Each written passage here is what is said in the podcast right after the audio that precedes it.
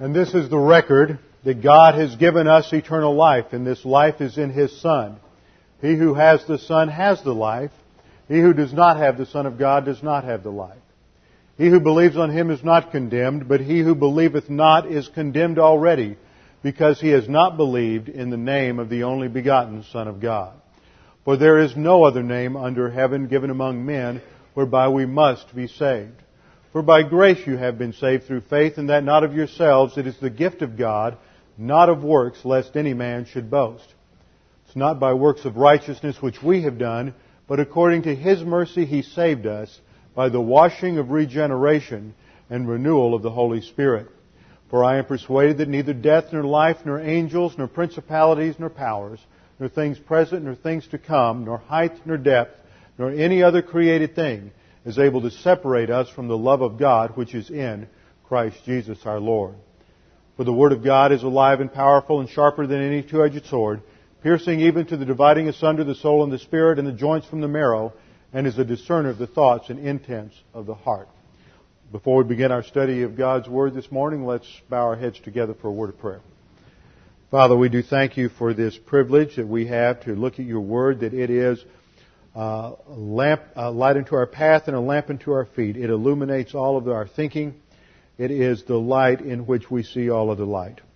Father, now as we study your Word and continue to understand the things that uh, Jesus said and taught during the first advent when he walked on the earth, we pray that you would help us to understand clearly what he has said, that we might be challenged by it under the teaching ministry of God the Holy Spirit. We pray this in the name of Jesus Christ our Lord. Amen.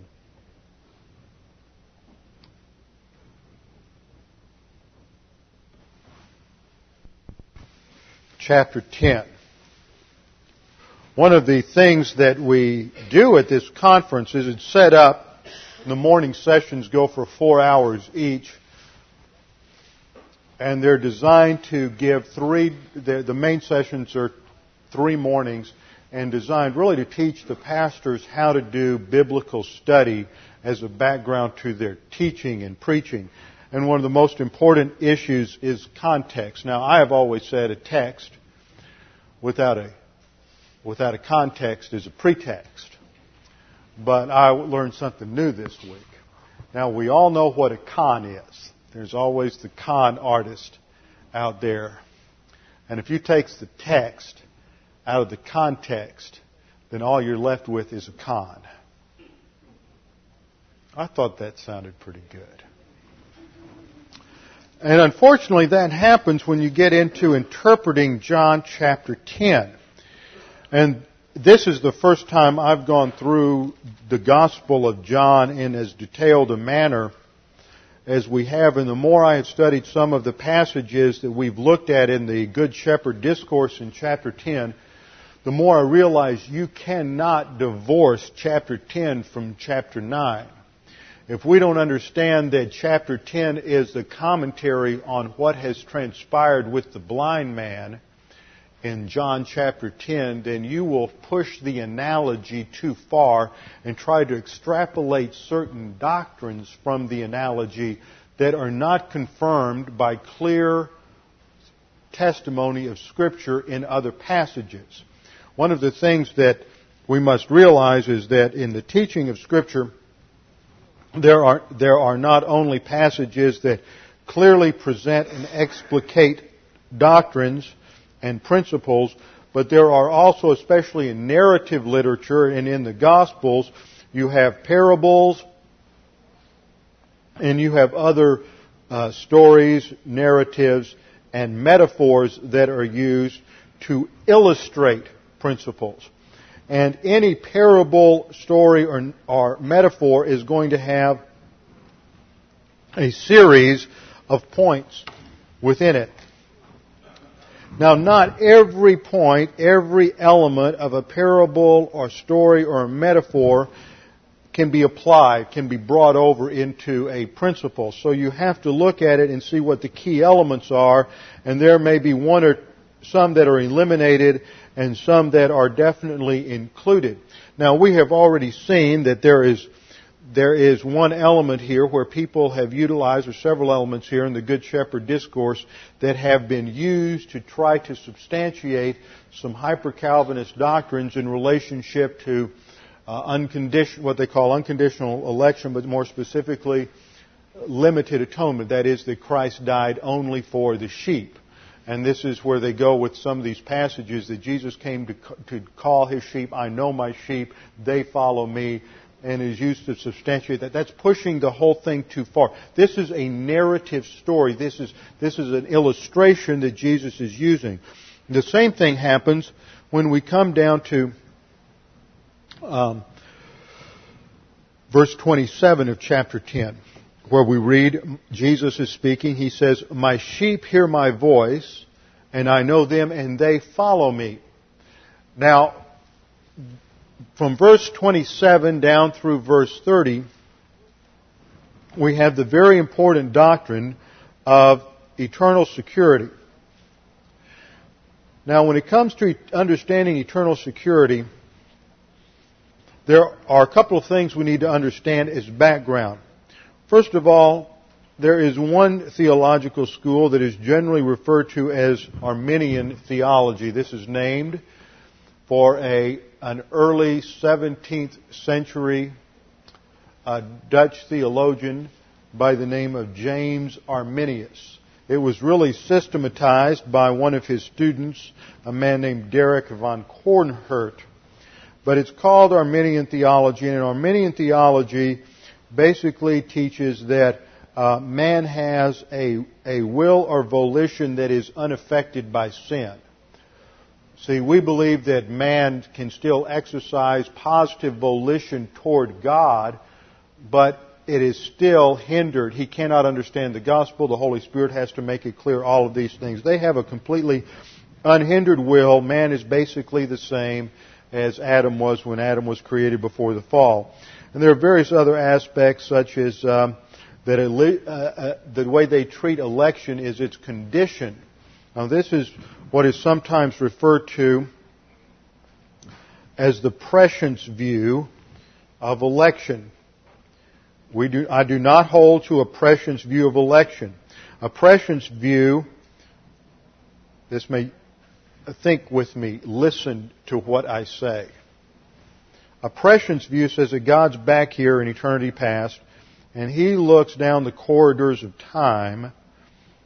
This is prescience or pre-knowledge, and He sees who will trust Christ as Savior, and then, key word here, because they have faith, God then selects them.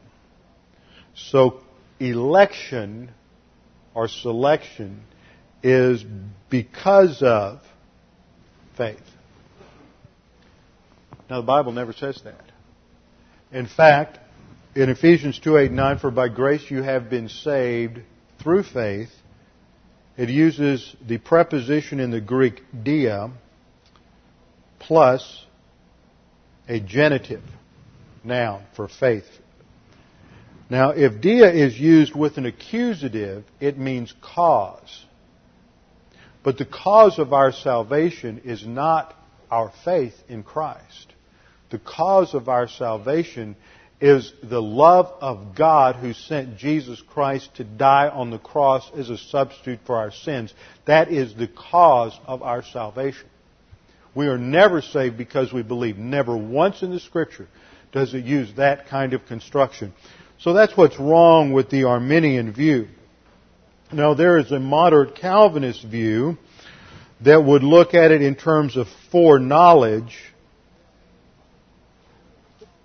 that God knows who would, under whatever circumstances, exercise positive volition, then God in His sovereignty will make sure that that person who would exercise positive volition at the moment of gospel hearing will hear the gospel and that the circumstances necessary to bring about that, that the circumstances necessary to bring about that amount of response will be present and they will respond in faith, but they are saved through faith.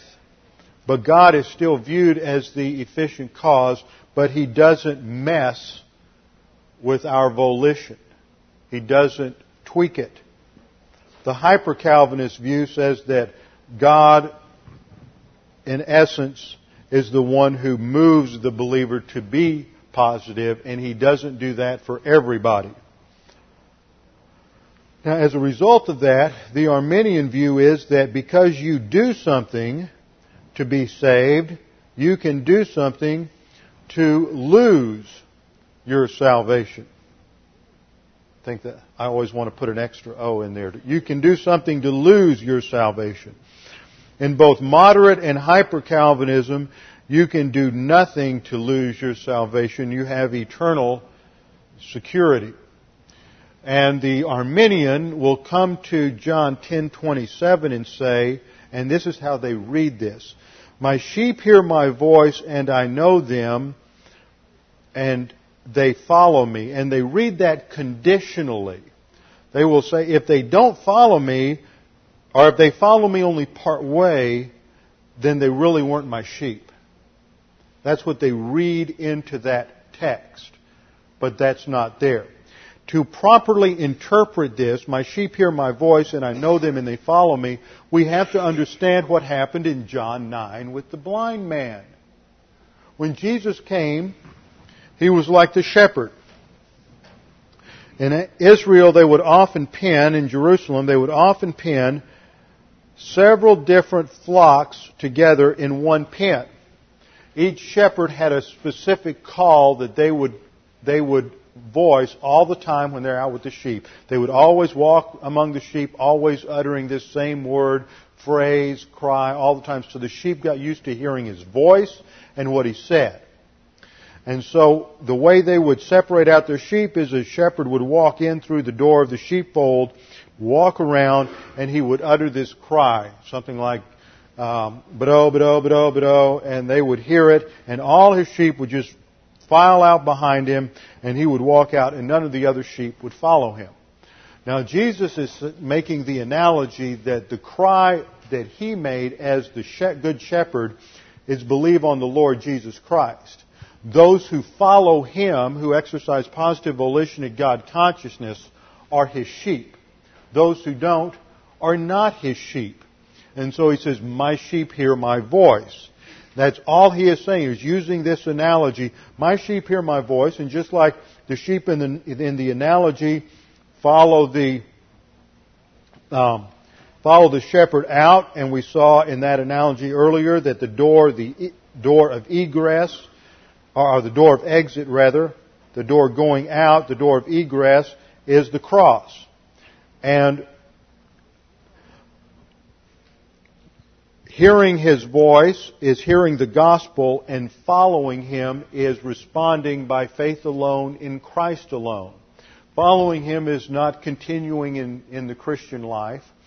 Following him is not becoming a disciple. Following him is nothing more in this entire analogy, is nothing more than what we see the blind man doing in John 9:35 and 36 or 35 to 38, when Jesus, after he heard that the Pharisees had kicked him out of the uh, synagogue, Jesus found him and said, Do you believe in the Son of Man? And the blind man answered and said, Who is he, Lord, that I might believe in him? Notice there's nothing else involved, it's just simple belief. Jesus said, You've both seen him, and he is the one talking with you.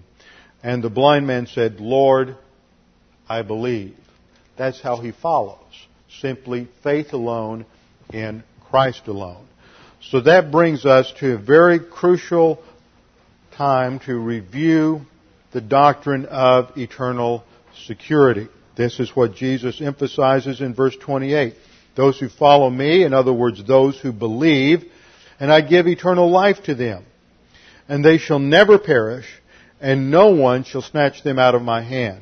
And then he goes a step further and he says, this is a Trinitarian operation. The Father is involved also. My Father who has given them to me is greater than all, and no one is able to snatch them out of the Father's hand. This is an, a Hebrew image of power.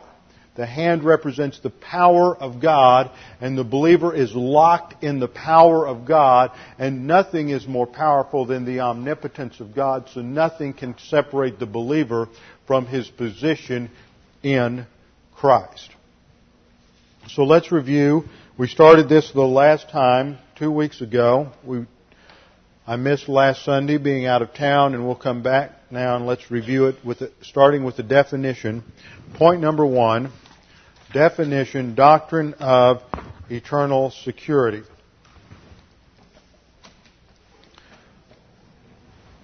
Eternal security is defined as the work of God which guarantees that God's free gift of salvation is eternal and cannot be lost, terminated, abrogated, nullified, or reversed by any thought, act, or change of belief in the person saved.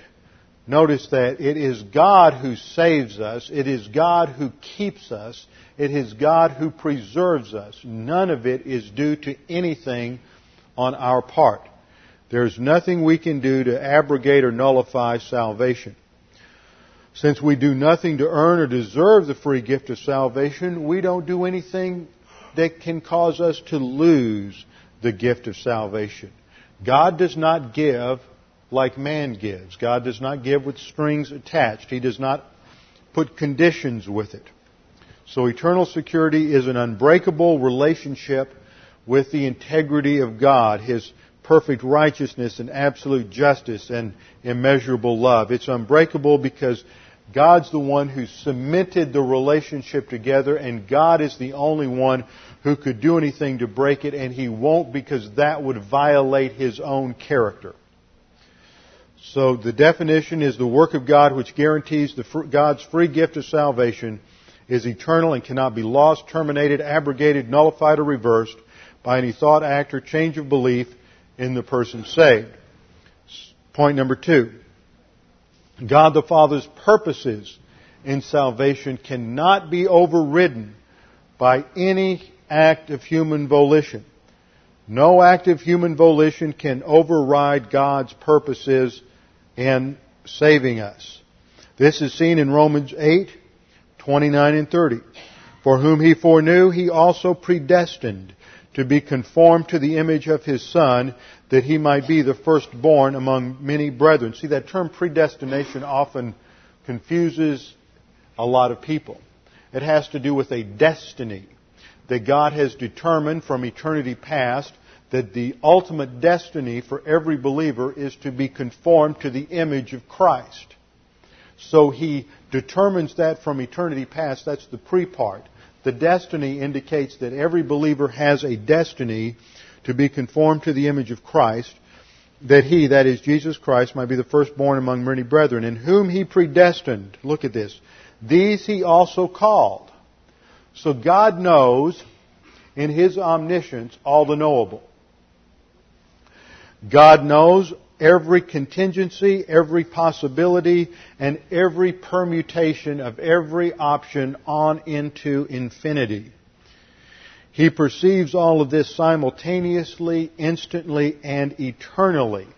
God never increases or decreases in knowledge. He simultaneously knows all the knowable. Now, foreknowledge is a subcategory of his omniscience. So we start off with omniscience. We'll draw it like this. This relates to every possible contingency. It's beyond anything we can imagine or comprehend. As a subcategory of this, which includes all the potential, all the options, God knows what actually will transpire in history. This relates to God's foreknowledge.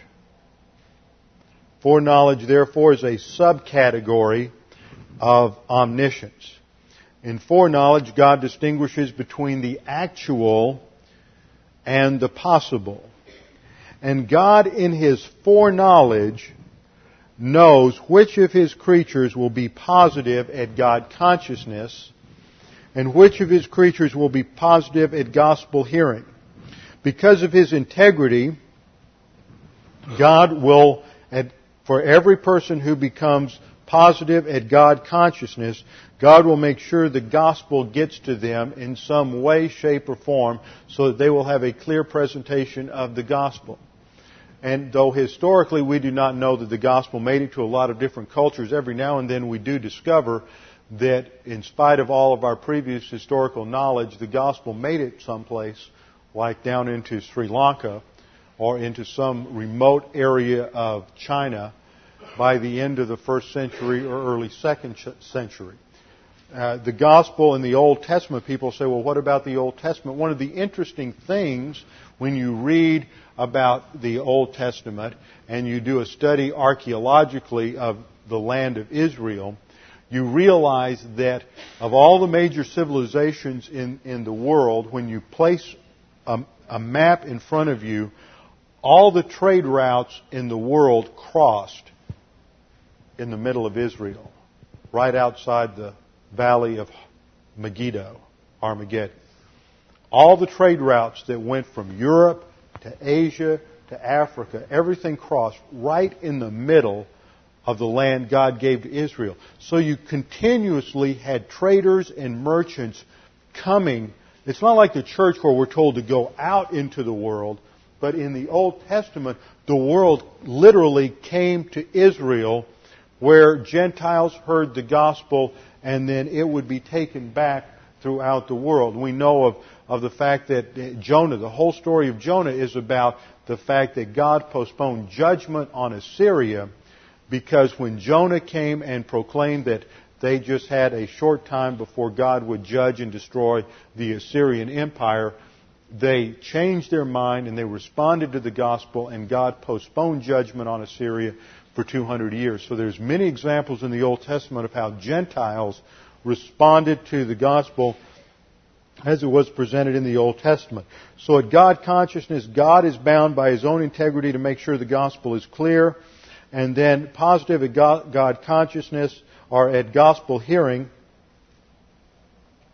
God knows that uh, exactly what would be involved to put the person in a situation in terms of clarity of the gospel presentation, uh, circumstances that might put pressure on the person, whatever it might be. And he also knows that no matter what happens, and we see this, we've seen this in John, we've seen it right here in this, in this situation, that they have seen more evidence of who Jesus Christ is. They have seen the miracles, they have seen the power, they have seen all of this, and yet they reject it.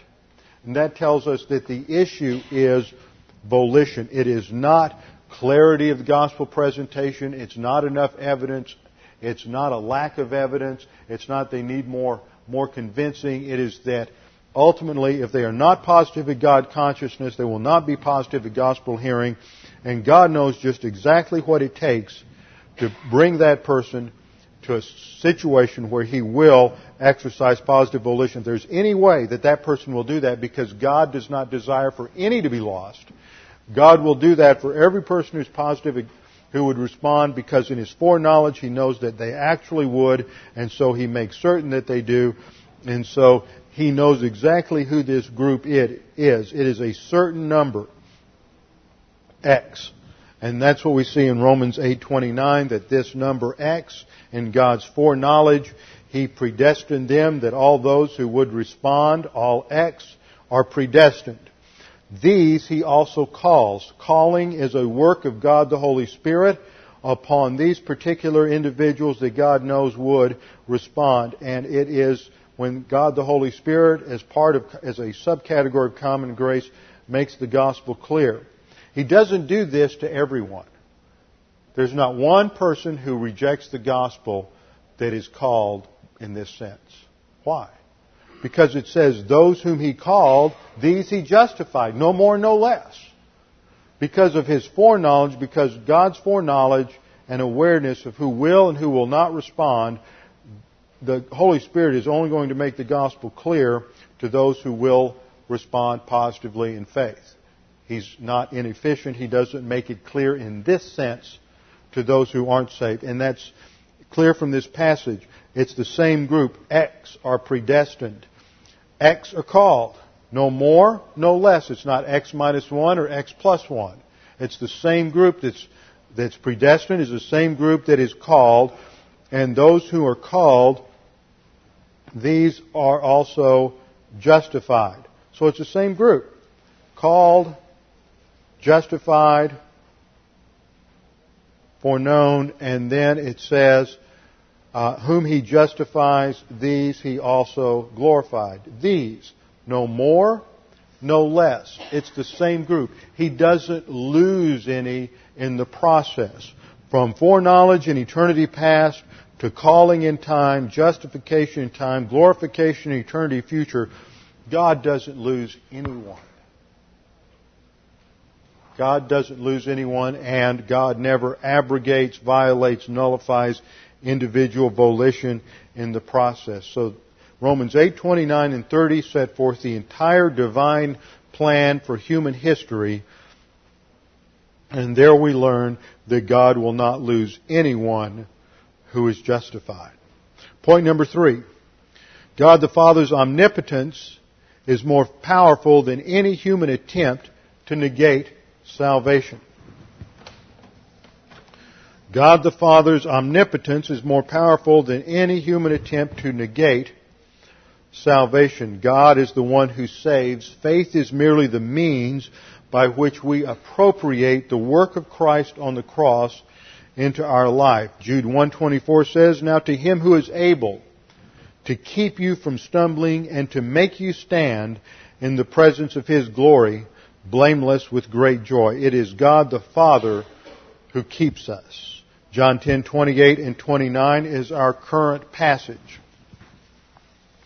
It is very clear that God is going to keep us saved. Now we come to point number 4. God is omniscient. So we have an argument from the omnipotence of God, uh, an argument from the sovereignty of God, point 2, an argument from the omnipotence of God, point 3, an argument from the omniscience of God, point 4, and then we'll summarize this uh, in terms of his omniscience. He knows all the knowable.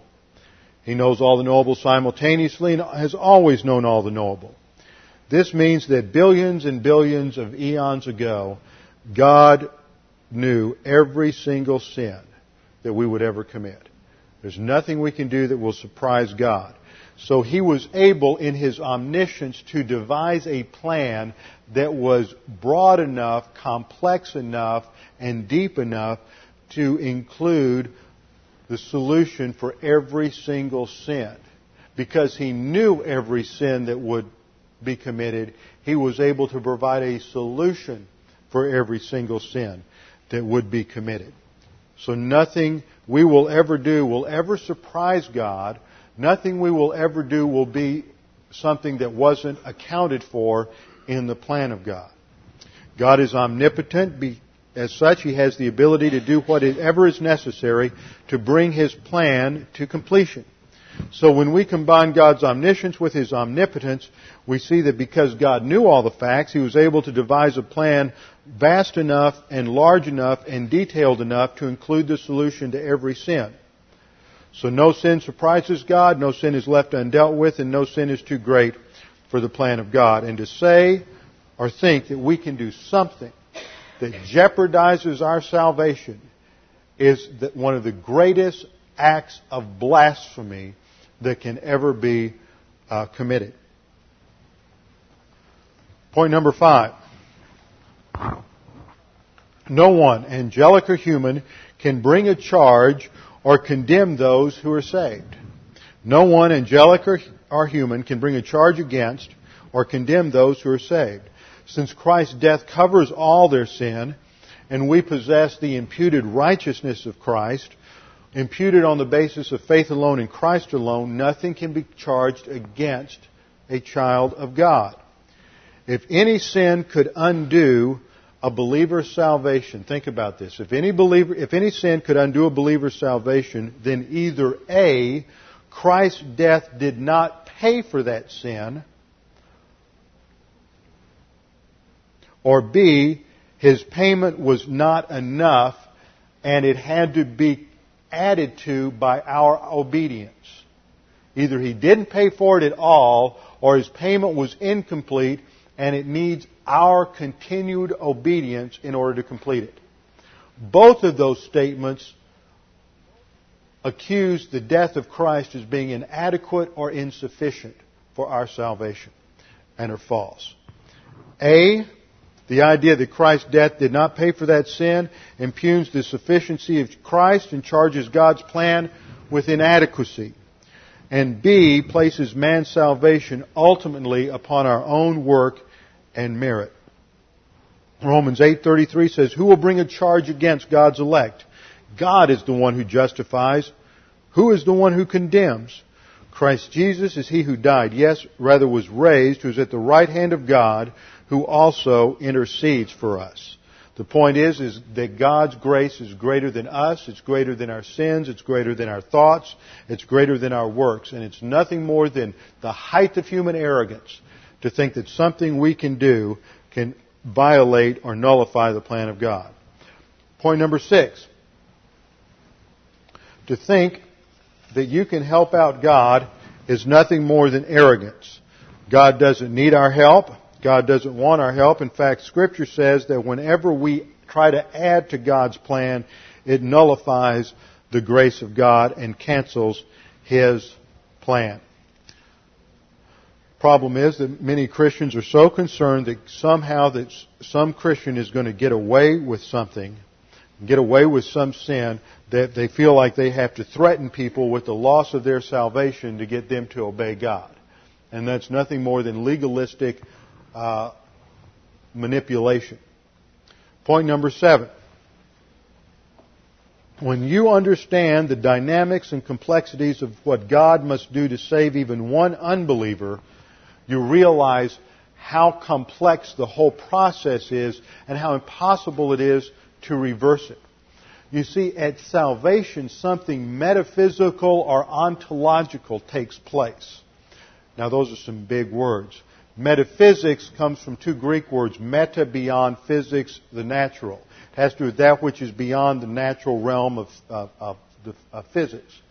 And ontological is from a couple of Greek words, ontos, the present active participle of eimi, to be or existence, logos, the study of existence. So they both have to, they're synonyms. They refer to something that is beyond the physical. They relate to that. Metaphysics is that branch of, of psychology, excuse me, of philosophy that deals with ultimate realities. And what we learn in the realm of metaphysics or ontology is, has to do with our soul. That there is a radical transformation that takes place in our immaterial being at the moment of salvation that is so vast and so complex and God has to do so many different things to even think that it's reversible is, is impossible. So much has to take place. In Arminian theology, they think that salvation is just this simple thing. Well, now you're given eternal life.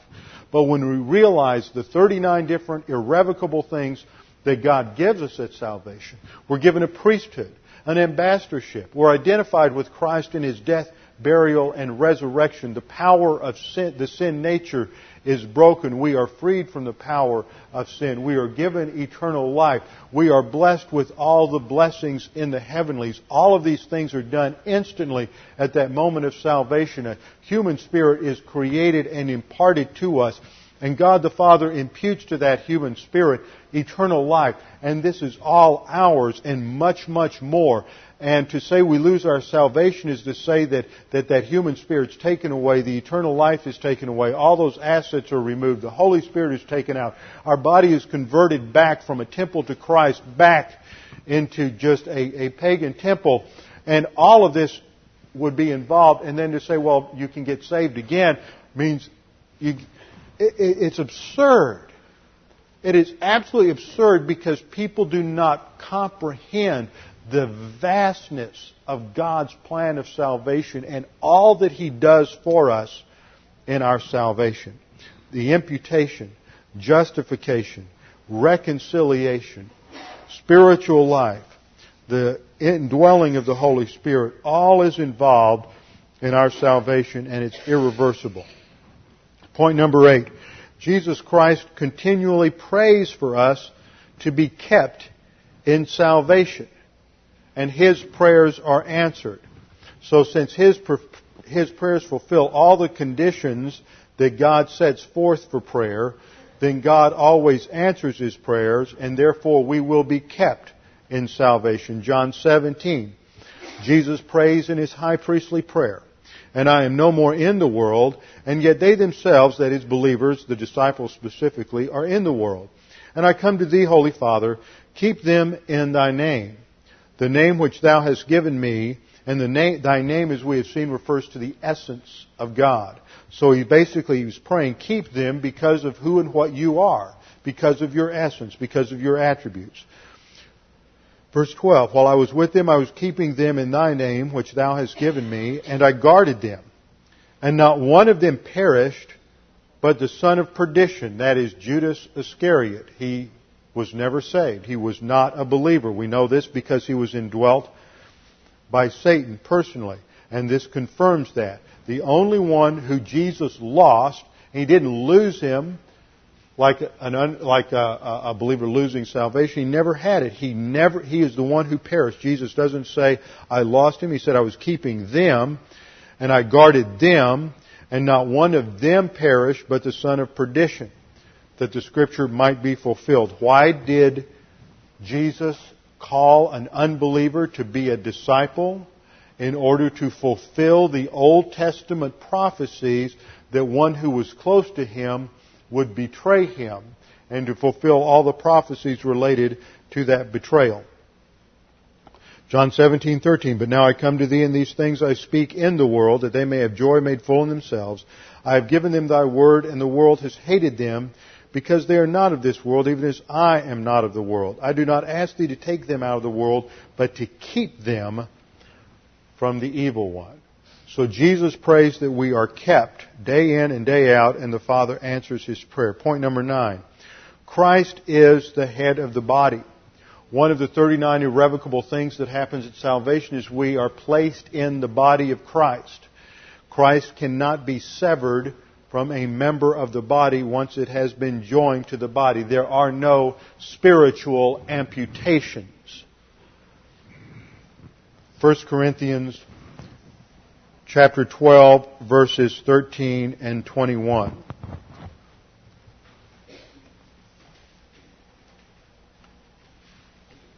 Point number 10. The character of God means that God keeps His promises. Because God is immutable, eternal, infinite, and perfect righteousness, He cannot cancel the gift once it is given, no matter how disobedient rebellious, or obnoxious the believer's conduct might be. Once we are in the family of God, God cannot disown us. 2 Timothy 2:11 to 13 as we have studied in the first hour faithful is the word if we died with him and we have that's positional retroactive positional truth we shall live with him. If we endure, we shall rule with him. That is, if we endure as we grow as believers, we shall rule with him in terms of rewards in the millennial kingdom. If we deny him, that is, if we are failures in the spiritual life, he will deny us rewards and escrow blessings. If we are unfaithful to him, he remains faithful, for he cannot deny himself. That should have been point 10. This is 11. The Holy Spirit seals us at the moment of salvation. The Holy Spirit seals us at the moment of salvation, which is our guarantee for protection and salvation. There is a seal placed on us and we are identified as owned by Christ. Down in Texas, we brand cattle. That's what that's analogous to. Once you own uh, cattle, you put your brand on them, it's your mark of ownership, and we all bear in our bodies the brand of the Lord Jesus Christ. 2 Corinthians 1.22, Ephesians 1.13 and 4.30, 2 Timothy 2.19. Ephesians 1.13 says, In whom, when you heard the message of truth, the gospel of your salvation, in whom, when you believed, you were also sealed. It takes place at the moment of faith alone in Christ alone. Ephesians 4:30 says, "Stop grieving the Holy Spirit of God, by whom you have been sealed to the day of redemption." And then we come to uh, Ephesians 2, 8, and 9. There is a verbal structure there that is very important in the Greek. You have a phrase, you have been saved. In the Greek, it is the present active indicative of the verb eimi, meaning to be. You, literally, it might be translated are being saved. But the participle there, it's a para, what's called a periphrastic participle, combination of a finite verb to be verb plus a, a, a helping participle, have been from sozo the perfect active participle, when you combine them together, the tense of the main verb becomes that of the participle. And the emphasis is on a past action, that's the sense of a perfect tense, the, the present results of a past action. So it should be, and is accurately translated, you have been saved in the past with continuing results. So that phrase emphasizes the present reality of completed past action. And then Romans 8, 38 and 39 gives us a clear, um, precise presentation of our position in Christ. For I am persuaded that neither death nor life, nor angels, nor principalities, nor powers, nor things present, nor things to come, nor height, nor depth, nor any other created thing shall be able to separate us from the love of God which is in Christ Jesus our Lord.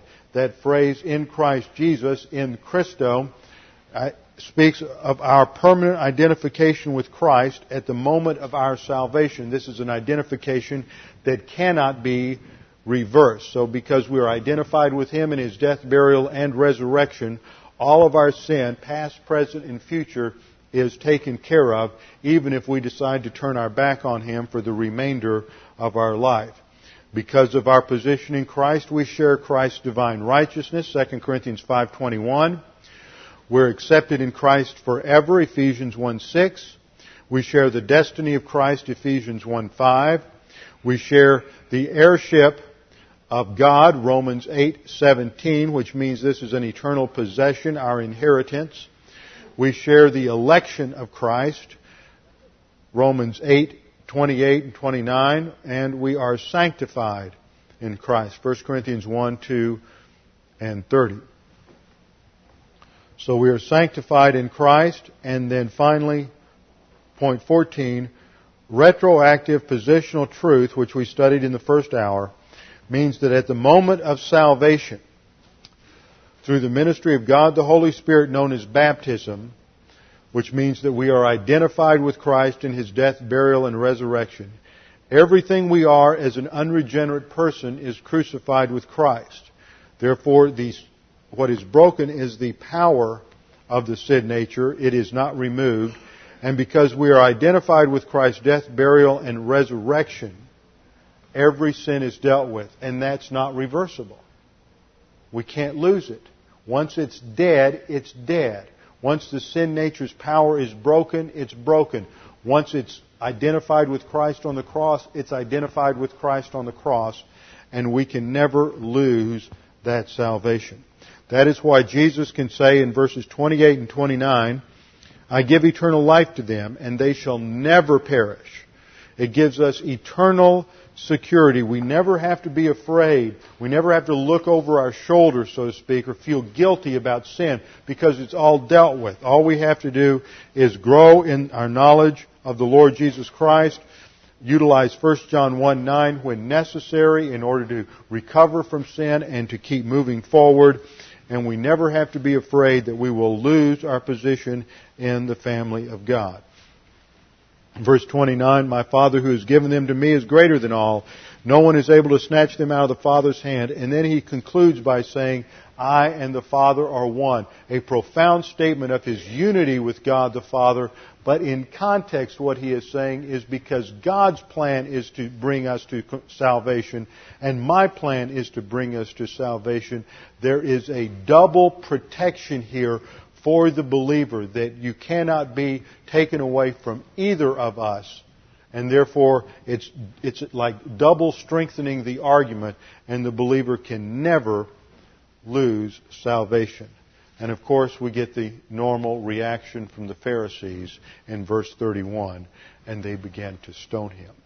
Now, Jesus is going to give a very sophisticated answer to that, which we don't have time to look at this morning, so we will stop here at the end of verse 30 and come back and resume our study in verse 31 next time with our heads bowed and our eyes closed. Father, we do thank you that we have the opportunity and privilege to look at your word and to understand the vast dynamics of our salvation.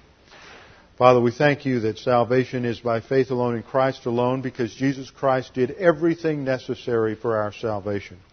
We pray that if there is anyone here this morning who is uncertain of their eternal destiny, who has never settled the issue with you, that right now, in the privacy of their soul, with their heads bowed and eyes closed, they would recognize that they are in need of eternal salvation and that they would express their faith and trust in Christ alone to you in silent prayer. All that is necessary is for us to believe that Jesus Christ died on the cross as a substitute for our sins. We don't have to reform our lives. We don't have to join a church. We don't have to give money. We don't have to make any bargains with God. All we have to do is accept a free gift of salvation through faith alone in Christ alone. Now, Father, we pray that you would help us remember these things, that we would be uh, encouraged by them and challenged by them in our spiritual life. We pray this in Jesus' name. Amen.